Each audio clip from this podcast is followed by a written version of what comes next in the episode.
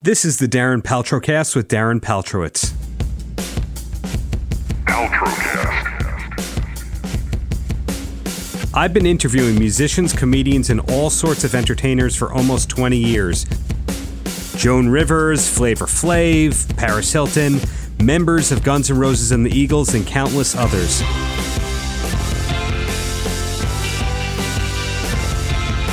This show is about artists and why they do what they do.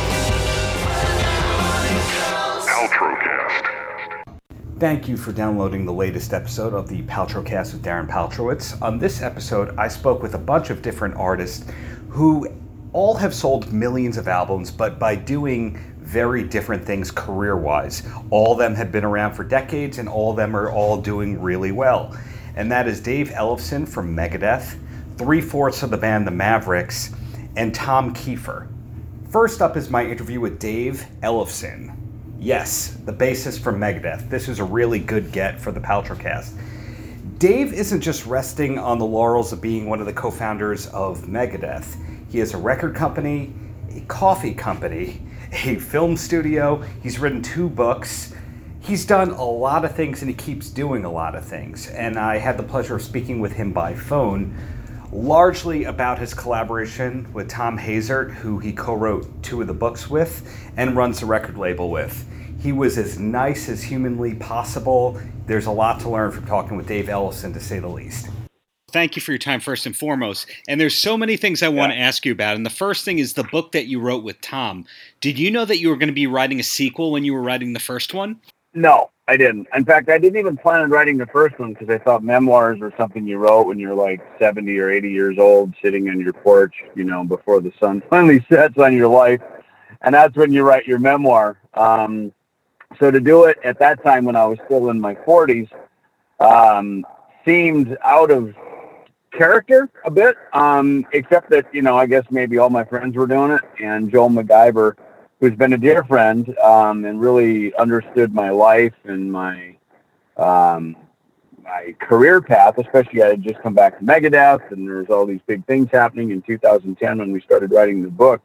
He really urged me to get moving on, and I'm glad he did because I've often thought about writing a memoir, and Joel largely showed me the ropes. Um, to guide me with it. So, you know, here we are, what, eight, nine years later, and I'm writing another one. Um, and a lot had happened um, in the, you know, I guess since 2012, I guess, till um, you know current day, and um, so Tom actually urged to write this one. He just said, "Hey, let's let's write a book," and you know, again, I uh, I sometimes can't see the bigger picture of my life, which is why I have friends and people around me who can.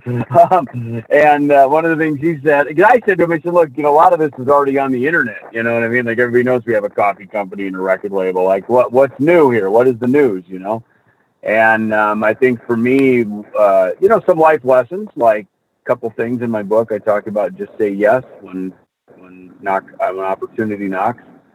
And I think the other story that I didn't expect to unfold, but it unfolded as I was writing this, the book, was the story of how Combat Records and telling that whole journey, um, because it's my alma mater. It was my very first record label I was signed to with Megadeth, and it's now my most recent record label I'm signed to with my own solo album, Sleeping Giant. But it's interesting how that took me back to the beginning and the origins of Megadeth, and I got to tell that story, which is largely an untold story in the Megadeth history. Right. And in a way, it can be hard to track you because we know of Dave, the musician in Megadeth. We know of Dave, who does the soul albums and, you know, F5 and all that kind of stuff. Then there's the record company, the coffee company, the books, and then I believe there's a film company. And I don't know if everybody realizes that, yeah. that, that there's this one guy doing all that stuff. I'm wondering when that entrepreneurial urge kicked in when you realized that there was more to life than music and being a musician? You know, I think I've always had it, um, and I think meeting, you know, look, I, I, I just, I think I've always had it. You know, even back in the in the early '90s when I was dealing with my endorsements, you know, managers never did that stuff because managers don't make commissions on that stuff. At least they didn't then. Now they actually pay us to use instruments. Back then, they weren't paying us; they were just, you know, kind of working out some additional advertising and providing gear for the road. And you know, managers don't like to touch what they don't get paid on. You know, so um, I but I so I was always kind of a do-it-yourself guy. You know, when I was a kid in Minnesota, I was the guy, you know, putting the bios and the and the promo packs together and shopping to the booking agents. And I'm the one who always had the rapport with the booking agents. And and you know, as we started Megadeth, I was right there next to Dave on every conversation and every step we made. You know, I was I was always encouraged by my father to know what is going on with your business. Don't blindly leave your business in someone else's hand. That's how you always hear about these guys. You know and and um, and not just little guys, but big guy, Billy Joel. I mean, that story of, of what happened in his career with you know getting ripped off, and you know it's happened to all of us. I mean, look, until you get ripped off a time or two, you know you're really not in the music business, I guess. You know, the Kiss guys talk openly about it. You know, they made all this money in the '70s, and one day they said, "Hey, where's all my money?" and realized they didn't have any. You know, and that, that'll wake you up real friggin' quick. You know, so I think I think I've always had this entrepreneurial uh, business side to me. And, and as I look, when, when Megadeth disbanded in 2002, that was very much a rubber meets the road moment in my life where it's like, okay, band's done. Now it's time to move on to other things. And, and I, I was ready to hang the bass up and no longer be a bass player ever again if it required me having to provide for my family. And what I found through that is, you know, the, the good Lord or the universe or whoever you want to call that, you know, the, gave, in my case, you know, the gift of music and playing the bass. That that's a gift I've been given from birth, and um, you know that that's a gift that will always be with me. And so, to some capacity, I'll always be a bass player. Um, but I've really enjoyed in recent years, certainly being more than just a bass player. Right, and with your record company, I think you're just about the only person on the planet that could have worked with Bumblefoot and Mark Slaughter and Chuck Mosley. And I think that goes back to that just say yes attitude. For you, is it just good music is good music?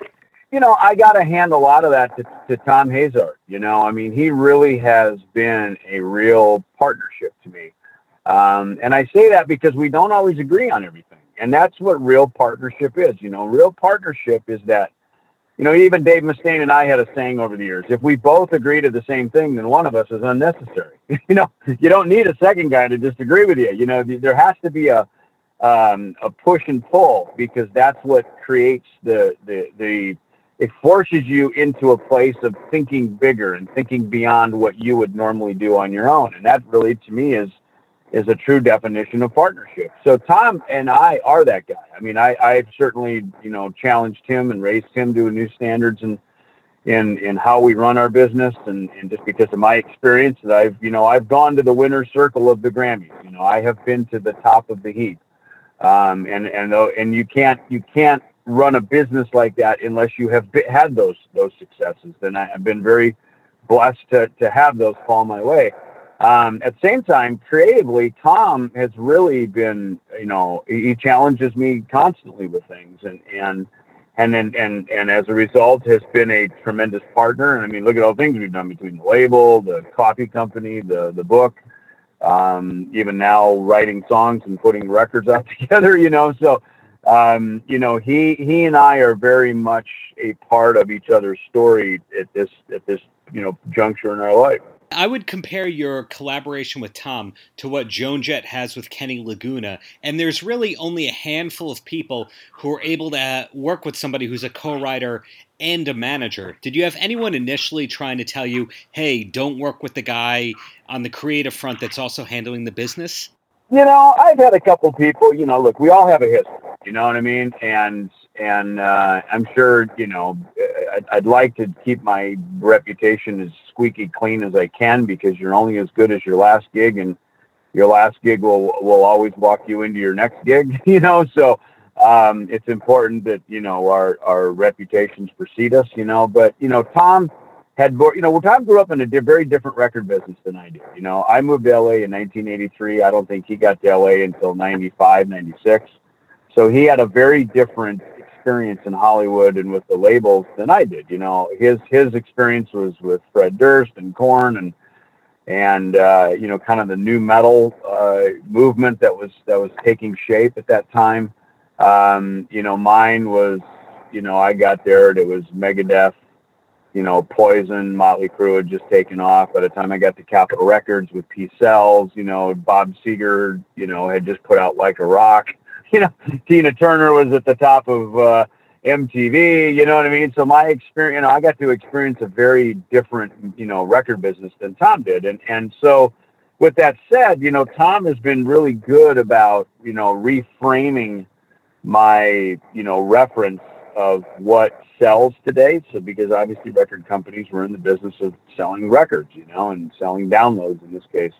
Um, at the same time, you know, also being really in tune with legacy artists like Doyle and Mark Slaughter, and you know, um, you know, Bumblefoot's kind of a legacy artist because he's had some legacy gigs with Asia and and Guns N' Roses and whatnot, but he's also very much a, a new artist. So you know, Tom is really good at understanding the A and R side of the business, and that that's a role that I've never been a part of. I, I I'm a fan of music, and I'm a fan of bands, and I hear things I like. Doesn't necessarily mean that it belongs in our wheelhouse at the record company just because I like it. And most people, I would argue, who are at your level in terms of commercial success, you know, still playing arenas when you do go on tour with Megadeth, most people would go, I tour, and then I'm off tour and I kick back until there's an album to make. But obviously, with all those companies going on, you're on email all day. So, what kind of productivity system you have in place? Are you big on to do lists and calendars, or are you just more so able to delegate? You know, I think a big part of it is because I'm sober, you know, and I'm not on drugs and alcohol, and I don't sort of wind down at five o'clock and head to the bar for beer and tacos and then have to shake off a hangover the next day. You know what I mean? So that that right there clears up a lot of hours of my week um, because I'm I'm able to be very focused. You know, and and at my age, 54, soon to be 55 in November, you know, I'm I'm really hitting a I, I think a, at a very kind of mature uh, level of, of business acumen you know. Um, and having gone to college, I'm really glad I, I did my college, got my degree back in uh, 2007 because, you know, as I sit here in a parking lot and I see Safeway or GMC or, you know, UPS or whatever, I understand how, how those businesses work. You know, I, at the time I was working for Peavey, which is a very big international musical instrument manufacturer. We did a lot of international manufacturing. It was right at the time when everything was moving from the USA over to China. So I really got to really, you know, be at the at the at the heart center of of of what has become a national uh, transition of business here in America. You know, from things being made here in the USA to made in China.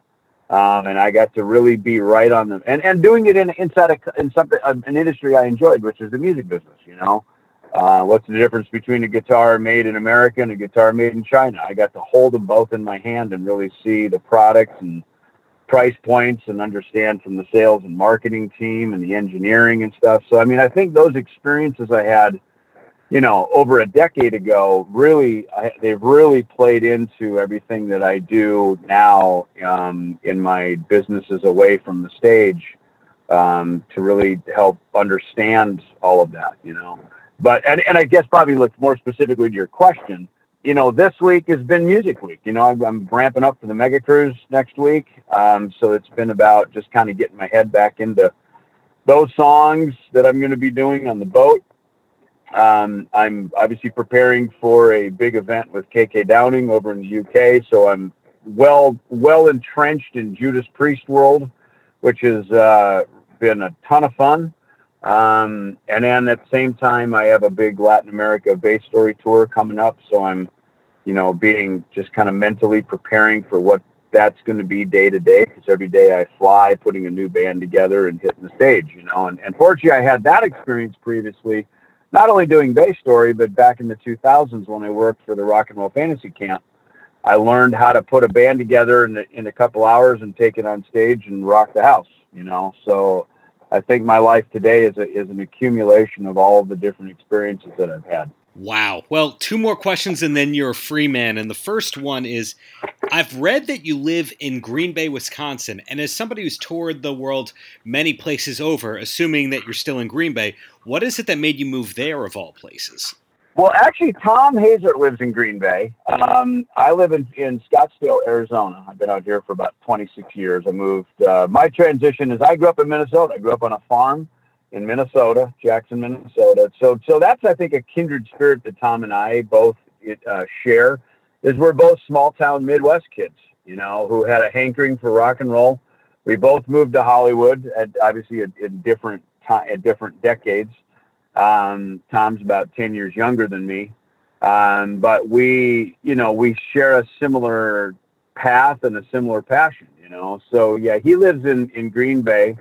I, I actually did a Basstory in Green Bay and I got to tell you, what an awesome town. Um, it's, I'm a Vikings fan. So, you know, by nature, I'm, probably supposed to be a little opposed to Green Bay. right. I went and I saw Lam- Lambeau Field, and uh, I I love Green Bay. I thought it was awesome. We did a book signing at Barnes and Noble, and had a great show and um, you know, small little. T- you know, it's funny. You can get anywhere in ten minutes in Green Bay, whereas in Phoenix it takes you twenty minutes, and if you live in LA, it's about an hour. Right, absolutely. So, in closing, Dave, any last words for the kids? You know, just thank you to everybody who supported me over all the years, all the music, of course. Um, you know, I love the I love the saying. I don't know if it was Picasso or who came up with it, but you know, it's it's not uh, something to the effect that you know it's not that I'm supposed to live forever, but trying to create art, music, business, legacy that does live forever, you know? And I think through all these things that I, that I'm doing, you know, I try to do them with a heart center to help other people and lift them up and, and put them, make them be the focus rather than me. And I think maybe that's a fundamental role as a bass player. You know, I think usually as a bass player, we're the guy who um, is often a little to the side, but we're supportive of the, other people in the band because as the band survives and as the band thrives, so do I. Next up is my early November chat with three fourths of the band The Mavericks, who've been at it for 30 years, hence this 30th anniversary tour that they've got going on around the world. The latest album from the band is Sing the Hits. It's a covers album, but all the songs are done in a style that you would kind of expect from the Mavericks. That band has never played by the rules. They've always spanned different genres, showed different influences. And we spoke about that during our chat. We spoke about future plans, all sorts of things. And this talk was with Eddie Perez, Paul Deacon, and Jerry Dale McFadden. Raul missed the chat, but we spoke about everything afterwards in person. Raul, fun fact, is a David Lee Roth fan. Um, so when I allude to the fact that David Lee Roth had a Spanish album called Sonrisa Salvaje, which I recommend everyone to listen to, that was discussed after the microphone was turned off. I think you're going to enjoy this chat with three fourths of the Mavericks, and hopefully you'll be able to see them pretty soon on that 30th anniversary world tour. So the new record is a covers record.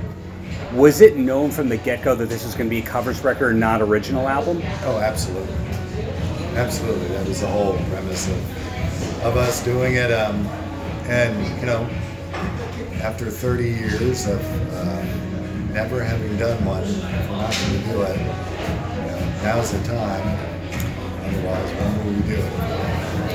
Yeah, sure. It, it kind of went hand in hand with uh, celebrating our 30th anniversary of the band.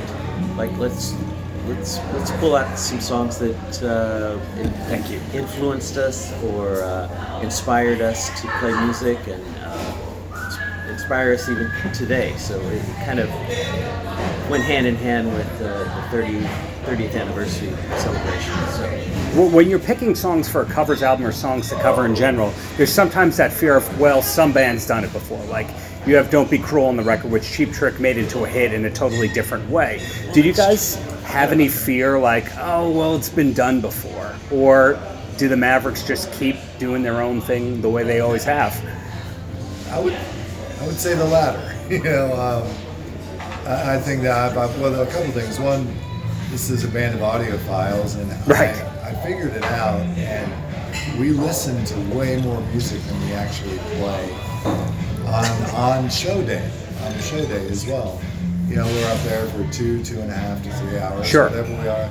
It's a significant amount of time, but there's hours before we go on, and usually hours after that we are listening to music and celebrating music and, and doing that. So it's, uh, as I said, a band of audiophiles, and um, that's where our inspiration is from. So there's always, you know, it comes up all the time, man, we should cover this, we should do this. Sure. And sometimes we'll do it in sound check, and sometimes it makes it way into uh, into the set, as some of these on the record, and then some of them we we just always talked about.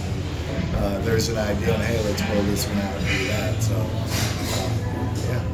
Now, Uh, oh, yeah, go ahead, just, Eddie. Just to add to that real quick, a final note is that that above all, though, the songs of whatever it is that he's chosen usually has to resonate with some emotional consistency for Raul. You know, he's going to be putting forth that energy. Right. Uh, so that's kind of you know, all of that in a nutshell, I guess. Is, is that a lot of the times it's like you know, kind of he'll spearhead something, and then the band just kind of falls right into place somehow. You know, so it's just kind of like that. Sure. Yeah. As far as somebody else having done, I mean, the other thing, other than being audiophiles, is we're basically selfish. and so we, uh, and it, it's kind of worked for us. And we please ourselves musically. Uh, it's gonna uh, when we record, then that carries over to the live show, which is where we, you know, have a good time. So that seems to be working. This uh, self gratification. It seems to be, moving into the audience and, and it's where we do what we do best. Right. Well, I'm going to come back to that in a second, but the first thing I said when I met Eddie was I know that he had his Kiss Ace Frehley passed to him. Was there almost like a hard rock song along the lines of, of a Kiss or Van Halen that almost made the cut for this record? Well, And- not on, on, on the hard rock, not on. Think we, we covered a Motley Crue song on a, on a Motley Crue tribute, but uh, a very much a different version. Right. I don't, I don't. I can't remember anyone coming up as a possibility. Well, there again, too, though, you know, uh, uh, Raul, he, he uh, you know, these songs really have to have some emotional resonance with him first.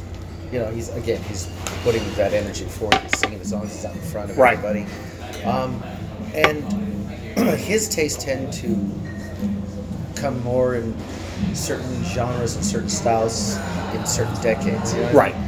Um, I guess the real hard rock stuff would probably be more my taste from where I come from, which is you know, 70s, 60s, and 70s rock and roll, and that's kind of all together. We we bring something different and individual at the same time, all together, you know. And uh, some of the songs get a little little ruckus going on, you know, but but in general, I think that uh, Raul, he. Uh, you know, he always picks great songs. Let's just face it. You know? Of and course. anything, and anything he sings is going to be pretty fantastic. You know, uh, and I think the luxury of this moment for us with a record like this is that in the way in which we, uh, you know, pursue our business, um, which is very self-contained, we are able to just operate in a way where Paul was, you know, articulating that we, you know, mostly selfishly just kind of set our ship, you know, to a certain course, and we just kind of fall in line, and it seems to usually work out all right for us, you know. But I think Sometimes it's planned out, and sometimes it's not at all. Yeah, but I think it just happens. But I think more importantly, what's what what's what's in the record is just a lot of good energy. You know, we mm-hmm. spent a lot of years together making music and traveling a lot of miles, and and uh, I think that after all this time, we still have a really great energy. You know, and I think it, that it comes through in that music. Definitely agreed. And when the Mavericks first came on the market, you were kind of like the music critics' enemy in a way, where they couldn't control you. You weren't following any of the rules, almost like the replacements were to that sort of indie rock genre. And then you guys transcended genres over and over and over again, became your own thing. I'm curious when the media finally turned around and started being okay and fair. well, I mean, especially in today's world, it's okay to be transgenre. Oh, sure. I see what he did there, but what he's saying is, uh, We have our own bathroom. Um, now, um, and, and again, that goes probably goes back a little bit to the pleasing yourself and not putting those restrictions, and it gets we're more and more able to do that. However, I mean, I only remember. I think even we've been fortunate in the labels that we've been with. Really, even back to MCA. I mean, very little uh, restrictions were ever put on us musically. I mean, to the point they gave us free reign to to the extent where when we did trampoline and put horns and Mm-hmm. really started cross pollinating uh, genres, um, it didn't work in the country field. And at that time in the 90s, you were really stuck in whatever bin you were in, whether it was country rock, R&B, or jazz or whatever. Mm-hmm. There wasn't, it wasn't, you know, even though in some ways music has gotten, uh, playlists have gotten smaller with radio and everything else, but music is allowed to flow from one genre to another. It's not as quite as specific. But luckily, that that, uh, that record did well in the UK as a pop record, so that kind of changed things for us as well. So, yeah. So, so tying it all with the 30th anniversary, a lot of bands when they hit that 30th anniversary, they're old. You guys don't come across as old, out of ideas, anything like that. So it's feasible that you're going to get to 40, 50, 60, you know, that kind of thing. Most likely, yes. Hopefully, yes. So, are there any things you haven't yet accomplished that you're still hoping to? Absolutely. All Um, kinds. Uh, we, uh, we've even got stuff that's brewing now that nobody knows about. Like, for instance, uh, we we just completed uh, a record of all songs sung in Spanish, um, which uh, will, will come out probably third quarter of next year. Um, and I, I- and it'll throw some folks, uh, you know, be surprising to some people that we do something so bold as that. But Right. um, uh, though that we're excited about maybe reaching that music reaching uh, a broader audience maybe looking forward to going to south america and, and mexico and, and taking the band down there and, and, and Going bringing into new markets. yeah Of course. Yeah, yeah, So- that's that's the biggest thing I think that we're all excited about. You know, there's there's bigger outer lying opportunities that we're pursuing at the moment too. You know, and so I think the band's at a certain point now uh, since we got back together this this phase of the band. Mm-hmm. Uh, we're now in a different area in terms of what we're trying to accomplish the next you know, four or five years, whatever that is. You know, work backwards from there, but. Mm-hmm. Uh, yeah, I would say that, Jerry the, the Spanish record that we're getting ready to you know put out there is is uh, something that because our business, uh, the core of our business is the live business. So of course we're trying to see where it, where haven't we been yet? Where haven't we? You know, I'd love to get a chance to go out to Japan and Mhm. take the band. We've never done that. You know, um, so there's so many other things still left to do. You know, and in some respect, for me, sometimes it feels like there's not enough time to do all of it, you Right. know? It's But- actually nice with uh, finishing up this tour. Uh, uh, next weekend is our last week, and then we're taking some time off. We call it our off season to, to get fixed up. Raul has, uh, to have some work done on his ankle. I have to get carpal tunnel surgery, so we'll take some months off. But I'm excited about the time that we'll be able to plan. We've already started. Part of this trip was us to recap what we've done this year and looking to next year and beyond. And there's a lot of things business-wise that we're that we're conquering. You know, we've had our own label now for three years, and Mm-hmm. um, so we're just, I think, early this next year, we will have our first uh, record out that's not us on our label. But Okay. That's very exciting. That's Stay- the, the Sweet Lizzie Project, which is a band from Cuba that we've uh, brought here, which is pretty pretty amazing band. Um, and so expanding that and continuing to look for music for that. Um, we talk about business things like uh, creating a festival. The name of the, the label, I don't know if you remember, you know, is Mono Mundos. Yes. Means one world and like so rather than the Mavericks Festival, I mean at some point we'd love to have the concept. We've always talked about the concept of the Mono Mundo Festival. Do cruise ships, so possibly we'll have our own Mono Mundo cruise. You know, There were Sixthman or something like that. That's yeah, right, Sure. them uh, or, or someone. You know, there's a couple of them out there. Right. You know, those business aspects are other things that we look to to, to expand things and allow us the musical freedom that we, uh, we, we want. To believe that us having makes it desirable for people to come. So this is not that 30th anniversary of we're going to play our best album and then disappear and come back for the 35th and the 40th. This is this is the cottage Oh, no. industry done well. So speaking of the Spanish album, have you ever heard the David Lee Roth Spanish album? no what How's that possible? that I'll tell you more heard about that? that one off. You're really a 70s, 80s rocker, right? Blowing my I mind. could tell. Blowing my mind. Someone's got to be, but also Yeah. into the Yeah. Mavericks. Yeah. So, uh, in closing, any last words for the kids? Do your homework. I was just saying, I hope my son is asleep right now. It's way past his bedtime. Good night, Neo.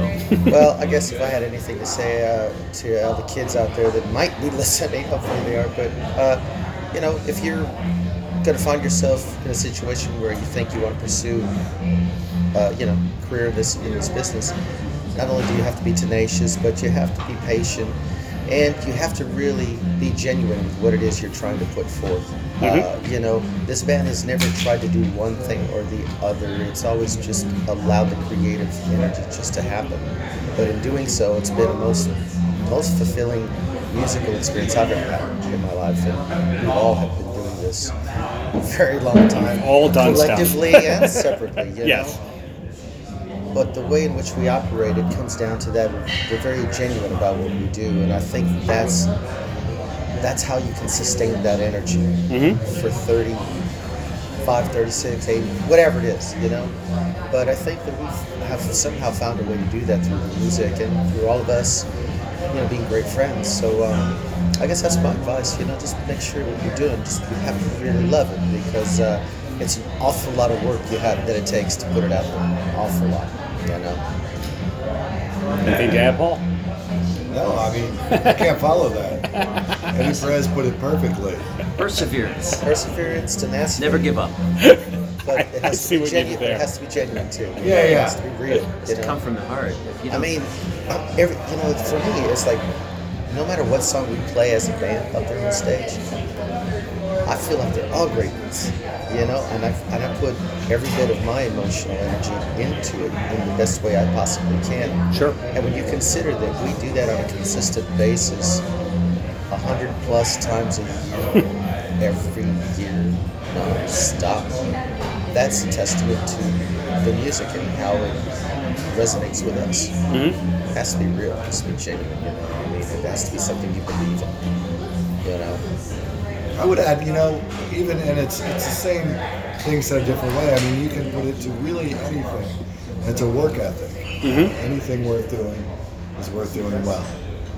So do it to the best of your ability and enjoy it in the moment while you're doing it. And that really, and don't expect there to be a reward. Fame is not a reward. You know, uh, success. You know, the reward, honestly, the one that you should be cognizant of is the fact that you have this ability to create music and are creative in that way and have that outlet. That's your gift right there. Everything else is gravy, so enjoy that. Last and definitely not least is my talk with Tom Keifer. I spoke with Tom a couple of months ago by phone.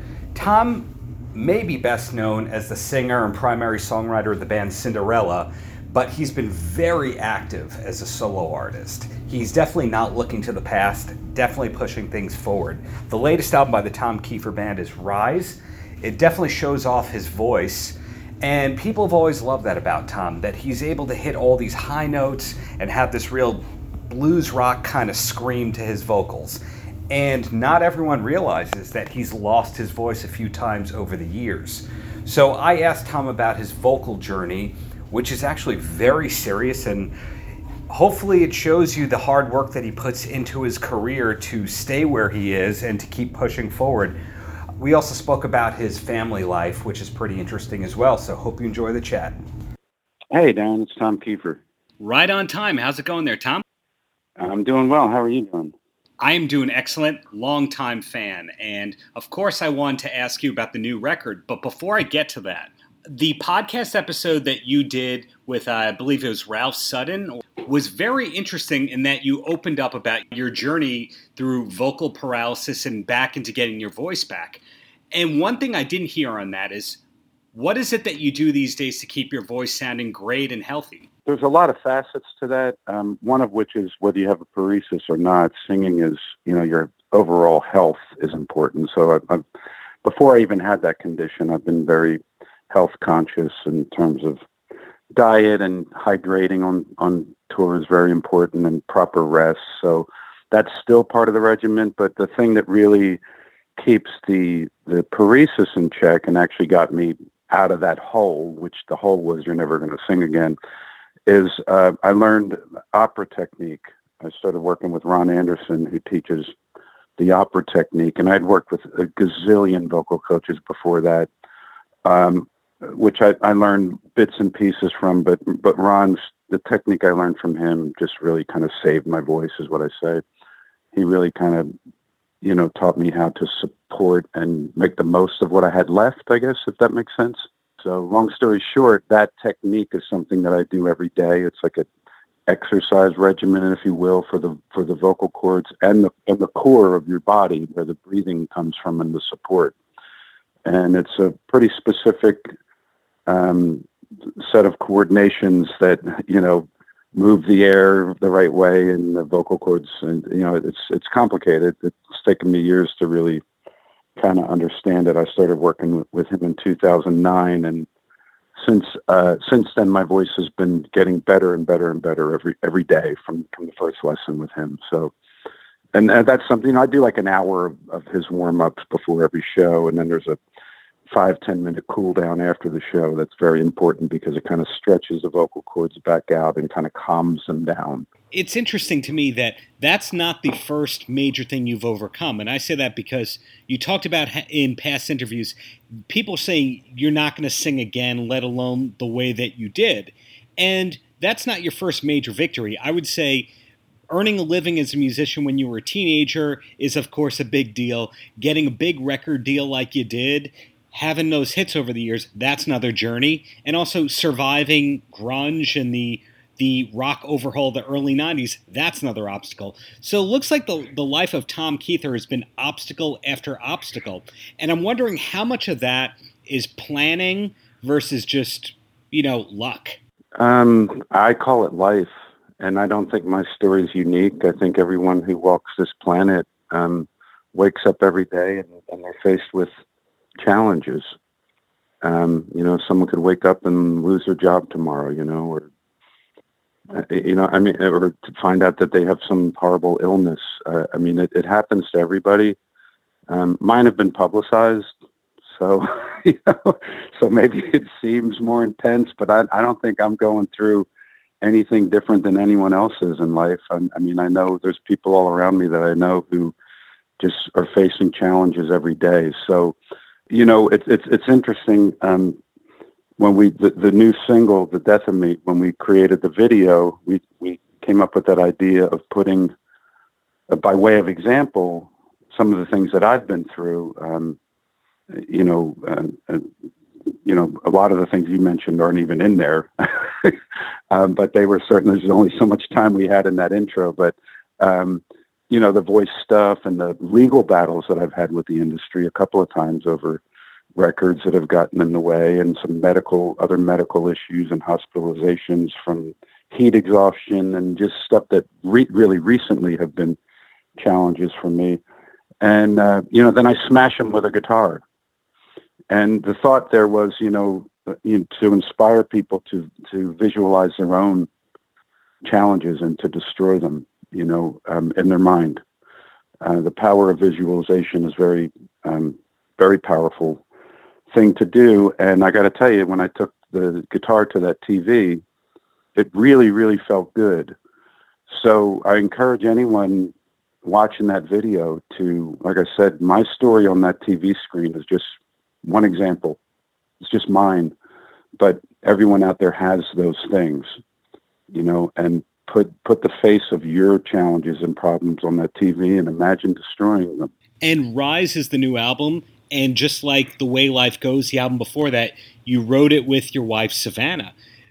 What was the first yeah. song or experience that you had writing together? Did you know all along when you were dating before you got married that you would be writing music together? Um, it's just something that happened naturally. I mean, I've, I've known Savannah for for years and years and years, and she's an amazing songwriter. She was actually in Nashville prior to me moving here and was a staff writer at Sony and also had an artist deal. Um, that they were developing her for a record, and that deal kind of went south. So she and I can relate to the lawsuit and the legal things. um, so we have we bond on that. Um, it's tough business out there.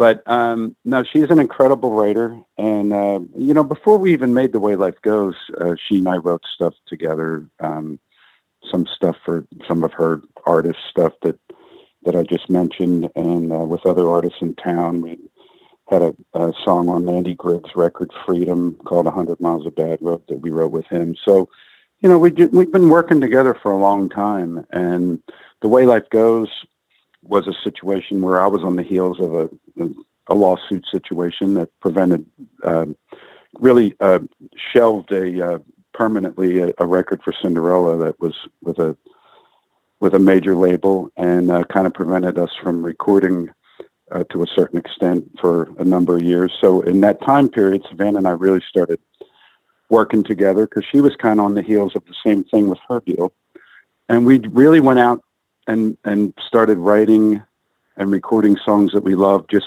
purely for the love of music because we didn't there was no label involved. There wasn't and you know there was no one telling us what you know you have to be done by this day and we're going to release it and all that. So we worked with session players to create the way life goes and weren't really even thinking of it as a record till maybe about halfway through you know. I mean we worked on it like for nine years off and on um, and at one point kind of looked at each other and thought man this this could be a record so we got a record deal for it pretty quickly when we started you know running it up the flagpole and uh, next thing we know, it was like the record label was saying, "We're releasing it. You need to go tour." And I was like, "Whew, we need a band." so that's what brings us to where we are now. You know, the band was formed, and uh, day one had a great energy, and we've been touring for six years out there. And last year, decided it was time to make a record. And uh, so, in answer to your original question, I mean, I've been working with Savannah for years, uh, you know, even even before the way life goes.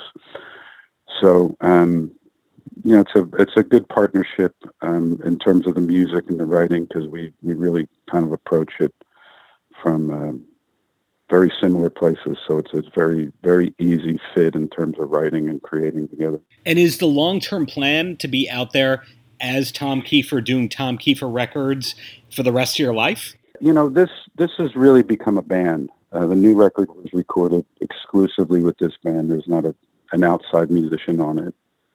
We cut it for the most part live. I mean, because we've been touring so much. So, you know, before we even made this record, what kind of led to it being a band was the initial chemistry that we felt in the room the first night when we rehearsed. And then we started out, went out and started doing dates, and the fans kind of recognized that energy. And I was happy about that because I didn't really want to be a solo artist. Um, all my heroes and musicians that I looked up to were part of bands like the Rolling Stones and Zeppelin and Bad Company and Skynyrd, you know, and everyone was just kind of part of the gang. And that's what I've always aspired to be is to be part of a band. So it, it was refreshing to me when we first went out and started touring that the fans recognized that there was a band chemistry. And they were talking as much about the band and the energy of the show and the whole thing as uh, you know as much if not more than than me and and that I, I like that um, and then they eventually the fans the the hashtag Keifer band came from the fans online on Twitter and on Facebook they started you know they would post things or comments and they would they would put that hashtag and it kind of stuck with us but yeah, I mean, to me, it feels more like a band. So when you say to continue with making Tom Keifer records, to me now they're Keifer band records. Um, I'm just the the ringleader, I guess, is how I feel about it now. But yeah, that's the plan moving forward. We love touring together. The band's really become a family, and uh, we want to obviously just release a record, so we're not really thinking about another record at this point. But I'm sure you know, at some point there will be one, but we're right now we're just enjoying uh, the release of this one and out touring, and we'll we'll see where where the life journey leads us next. And something I've noticed is that most of the musicians that you toured with in the 80s and 90s seem to have moved to Nashville to the point that it looks like the whole LA metal scene and hard rock scene moved to Nashville. Do you see a lot of people there from you know the olden days? Well, I know there's a lot here, and on occasion, yes. Um, but I, will be honest with you, we're we're so busy between making records, touring, and then you know we have a, a teenage son who plays sports, and I mean, you know, we don't, we're not really out hanging out much like in clubs or stuff, but you know, occasionally run into people. But yeah, I mean, there's there's a ton of musicians who have moved here from the rock scene, and I moved here in '97. Uh, the town's changed quite a, a bit since then. Um, I think more and more people, uh, particularly recently, are really gravitating here. So it's a great uh, it's a great place to create. Um, I moved here like in the mid to later '90s um, with the uh, whole music scene changing at that time. Um, Cinderella had kind of fallen apart because we lost our deal and just were going our separate ways at that time. Uh, and that's when I first started thinking about maybe doing some stuff on my own. So started writing with some people here and really like the vibe here. Um, amazing writers everywhere you go, amazing musicians, studios. So it was a, a, a nice shot in the arm to come into a, a town that just had so much creative energy. Well, you mentioned your son is busy with sports a lot.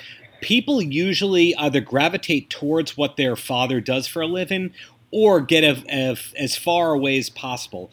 Does he have any musical influences or musical impulses, you think? He, when he was uh, very young, he's he's actually very musical. He sings really well. He was when he was you know could barely walk. He could sit behind this little set of drums that we had for him and, and keep beats. He, he used to play the like Aerosmith records, and uh, we actually have memories of him sitting playing the backbeat to back in the saddle and actually screaming at the top of his lungs on back, like with that with that same kind of tone. So um, he's always been very talented in that way. He early in his earlier school years, he took sax and played saxophone. He played piano, but there was a, he's always been into sports too. And as he got older, he just gravitated more that way. Even though he has he has a ton of musical ability, um, he's just sports is his thing, and he kind of he kind of knew that from an early age, and it's just been his passion.